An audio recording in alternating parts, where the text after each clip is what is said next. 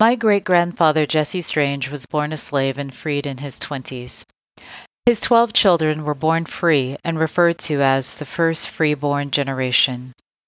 In this podcast series, I interviewed Jesse Strange's descendants in order to document our stories. This is Strange Family Folklore.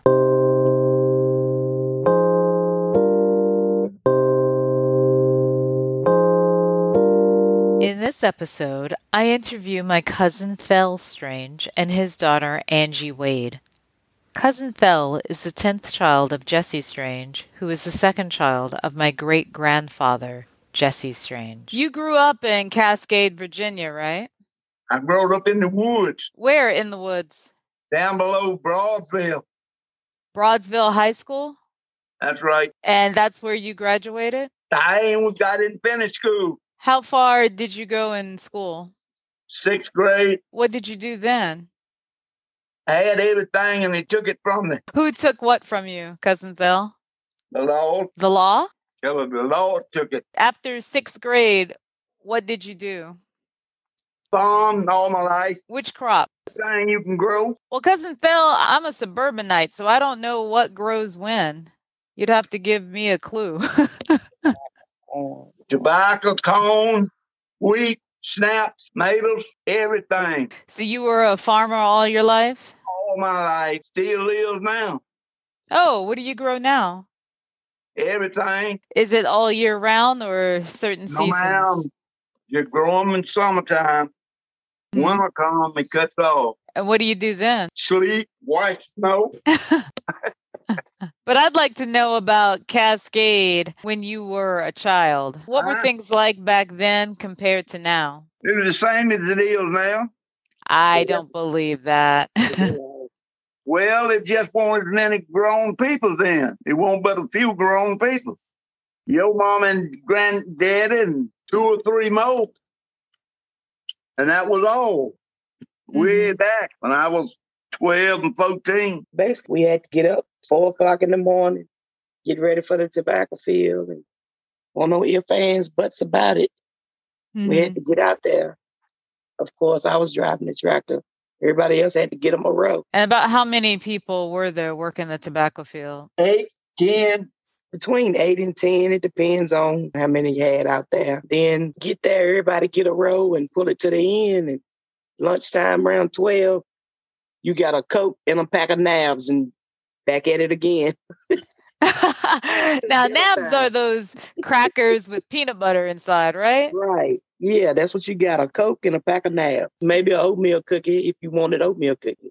And then back in the field again till everything is over. At the end, you know, we'll take it back to the barn and house it, string it up and house it. And then after all that, then supper time come in after you get done. So that's how it went every day. But that was just during the summer months, right? Yes. So was it just your family or Oh. other relatives? All of us, Everybody. Uncle Percy's kids and everybody that wanted to help, well, Mhm. had to help. They put them in the battlefield. Percy was cousin Thel's older brother, the fourth child of Jesse Strange. We want the honest one. Everybody was doing it. And about how big was the plot of land? 300 acres, but we didn't have but 10, 12, 14 acres. Again, I'm a suburbanite, so I don't even know how tobacco is processed. I just have a general idea. So you guys would grow it, pick it, dry it out. Plant it, You plant it. Well, you know how you hit the field, right? Right. And we have to go plant it. That means one person or two people plant the tobacco in the field. through four, five of them. Okay, well, it was about five because some people had to walk too just to catch the the bad and put them back in the ground. So, you know, that's the process you start from when you you plant it. It was very interesting. So a machine would plant it, but if it didn't take or didn't go into the ground, then the person who was walking behind the machine. That's right. Yes. Basically what it was, it's like a little feeder. You hold it in your hand and when it come around, you slap it in, you put it in there. Then the next person put theirs in there. Sometimes, because it depends on how fast the tractor is moving. I mean, if it goes around and miss, then so you'd have missed that spot. And you don't want an open spot between the tobacco plants. So you have to go back. If it missed the spot, you have to put it in that hole so it won't leave so much space between it. The rows was really long. You teaching me something I have no idea. It's a life learning experience. It, it was interesting and fun, but I don't know if that was the worst part or the part when pulling it was the worst. I don't know. But the only part that I enjoyed was the top pullers. You can go through there, skin it off, and keep on going. Okay, I don't even know what you just said. Once the tobacco has grown, you got all the way up to its pullings, and it's time for you to pull it. And I'm talking about when you're on the last, the top pullings is where you don't have to bend as much. You just up top, you skin the stalk. Oh, And so take you're it out. riding on the tractor. Yeah, well, when we plant it, we riding on the tractor. We riding on the back end of the caboose. But after you plant it all and it starts to grow and you getting ready to pull it, the best part is the end part when it's all said and done and uh, just about tobacco season is over and you just go skin the stalk off. That's the best part because you know it's about to be over with. So, how long does it take tobacco to grow from the time you plant it to the time you're harvesting it? Three months.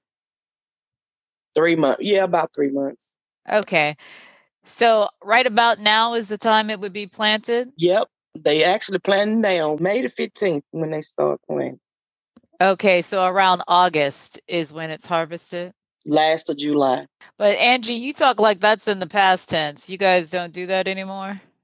No, ma'am, No. no. Now, since that was only for three months, we just want to know the growing season. So, we started with summer. What would be planted after that? After tobacco, Yes. sow wheat. After that, you get ready to sow wheat and get the corn in. And then when it starts snowing, you sit by the fire and look at it snow. but you'd have to harvest the wheat and the corn before that. You harvest the wheat Fall. and corn before that. Okay. Because nothing's growing in the winter, right? That was always my No, ma'am. impression. no. What's the earliest crops after winter, late winter, early spring that could be planted? Salad and corn, right? Salad, corn, Turnip greens and corn, corn and turnip green. No collard greens? Yes, ma'am. all that type of stuff. Corn, collards, salad, When you guys say salad, you're talking about different varieties of leafy greens, right? turnip greens, collard greens. Yeah. Yeah, all of that. The Californians, I think, like kale, but I didn't have kale until I was an adult. California can plant it anytime. Yeah, their weather is Different from this down here. So they can plant all year, probably. Yep, all the year. They can plant their stuff all year, but we can't. That's the difference between Cali and here. in the wintertime, what did you guys do? Because farmers have to have another activity, or or don't they? I'm just thinking uh, by the fire. economically. Sit by the fire, hunt, Hunt deer, rabbit, squirrel. Is there a Kill market for that? Kill pigs. Get you some sausage and fat back and all that kind of stuff. Oh, y- that's right. So, in addition Yeah. to growing crops, you guys were raising livestock, Rais- raising pigs, raising hogs, whatever you want to call it. and Yeah. that was a year-round thing, though. yeah. yes, ma'am. Now, did you guys ever have like a side business where you're making sausage and you would sell that, or is that m- meat just for the family? Yes, ma'am. Yeah. Sausage. I know my grandmother, Mama B, used to have that country sausage. Well, I called it country sausage because, like I said, I was a what it suburbanite. was. Yeah. That's Mm-hmm. what they called it, country sausage. It was raised in the country. So they called it country sausage. Okay. And because I'm always thinking economics, can you walk me through? So, after the tobacco is processed, did it have to be auctioned off? So you done planted it, picked it, and housed it, meaning you housing it in the tobacco bond. You have to let it basically cook. You have to light the bond and let it cook to where it get where you want it, where you get to a certain extent to where it's kind of it's green when you're picking it and housing it. Then when you put it in the bond and you light the bond, it's gonna be when you get ready for it to come, it's gonna be fresh. You got to let it, you got to yell it. It's get yeah, it's got to be yellow. I was You gonna gotta say be brown. yellow. It's got to be yellow. It's got to be a certain stink in order for the people to buy it. Is that hanging it up so it can dry out? That's right. Right. Get it up in the barn and let it get limber. That's what housing mean. You hanging it. Housing Ah. means you hanging it in the barn. Well, see, you guys are the experts. So I'm basically going by what I've seen in the movies or something. I don't Ah. Yeah. know. Yeah, you housing it in the barn, and you know, of course, it's taking manpower to do that. Somebody has to be up in top of the barn to hang the tobacco. That's when we had all wood barn. Now Yeah. we got buck barn. You know what a buck barn is? No, sir. figured a buck barn is they done made it. And when you pull your tobacco, you put it in the rack. When you get the rack full, you carry it in and then you light it. Don't take long with a buck barn. Right. Easier. What's a buck barn made out of? And That's better than the wooden barns? Oh yes. it's better than a wood barn. I guess so, because that metal will heat up. That's right. Hold the heat. Would the buyers come to the barn, take it? Oh, No, it's heat just like you cooking on your cook stove, baking Mhm. bread. That's another process. After the tobacco's been heated through the buck barn, then we have to sack it. You sack it yourself, and you have to sack it around, sack it, step on it to get it in place and to get it in the bag. You have to tie the bag up. And once you do that, then you have to put it on the truck or the trailer to take it off to the auction site. And that's when they buy it at the auction site Okay. that's when they buy it. You take it down there and then they'll throw it off the truck and lay it on the ground, put it in sacks, put it on the floor, Sack wrapped around. and they just lay it out, open it up, and go in, flip it over, and look at it and s- inspect it and do all that kind of stuff. Then they put a tag on it. You don't ever know what that tag is, not unless you know what they're doing. If they tag it, that price is your tobacco. Somebody will buy it. It goes to the highest bidder and they'll tag it. And then they'll give you your little ticket. You go take it to the cashier and she'll write you a check. That's how it works. Simple. So, tobacco, of course, is a cash crop. That's more profitable than Yeah. corn, salad. Tobacco is a leading, it's That's just what, what you smoke. you get your cigarettes. That's how they make their cigarettes out of the tobacco that you grow. That much I knew. I know I've never been a smoker, but that much I knew. okay, yeah. you- That's how tobacco is. That's really a cash crop. I'm just trying to get the general picture here. Right. Three months to grow. What was the time to yellow it in the buck barn? All you do is hang it up in the barn and turn it on, let it swing now. Open that door and look at it if it's all real yellow. But is that a matter of hours or That take, you- days? take about a week when you got the barn full. Because it's only on 130 degrees. That It- still it- sounds hot. Yeah, it sound hot. You have to check it to see how you want it. The yellow that you want it for the people to buy it. That's basically what you're doing. See, the only reason I said 130 sounds hot is that I take hot yoga, which is 105 at 45% humidity. 130 is ready to go. That's the way you got the heat is about 130.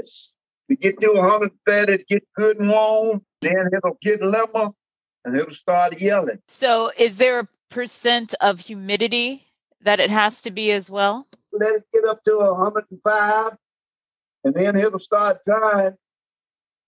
And then you go up a little more higher, and then you see how the leaves get curling up on them and balling up. You just let it stay there. They all get balled up good. Well, this has been very educational, especially for those of us who did not grow up to be farmers. Right. Right. Or- Angie, how old were you when you stopped farming, or did you really stop? I ain't never stop. He Okay. ain't stopped, but I stopped because I went to school and got my education. I think you're a few years younger than me because I'm 50. Yeah, I am. I'm behind you a couple years. I went to school and I, I'm going to school. I ain't out in no biker field. No, no, no, no. I'm going to get my education. I'm going to school. So that's what I did. It helped in the evenings. You know, I had to get off the bus at the farm. I would help string tobacco.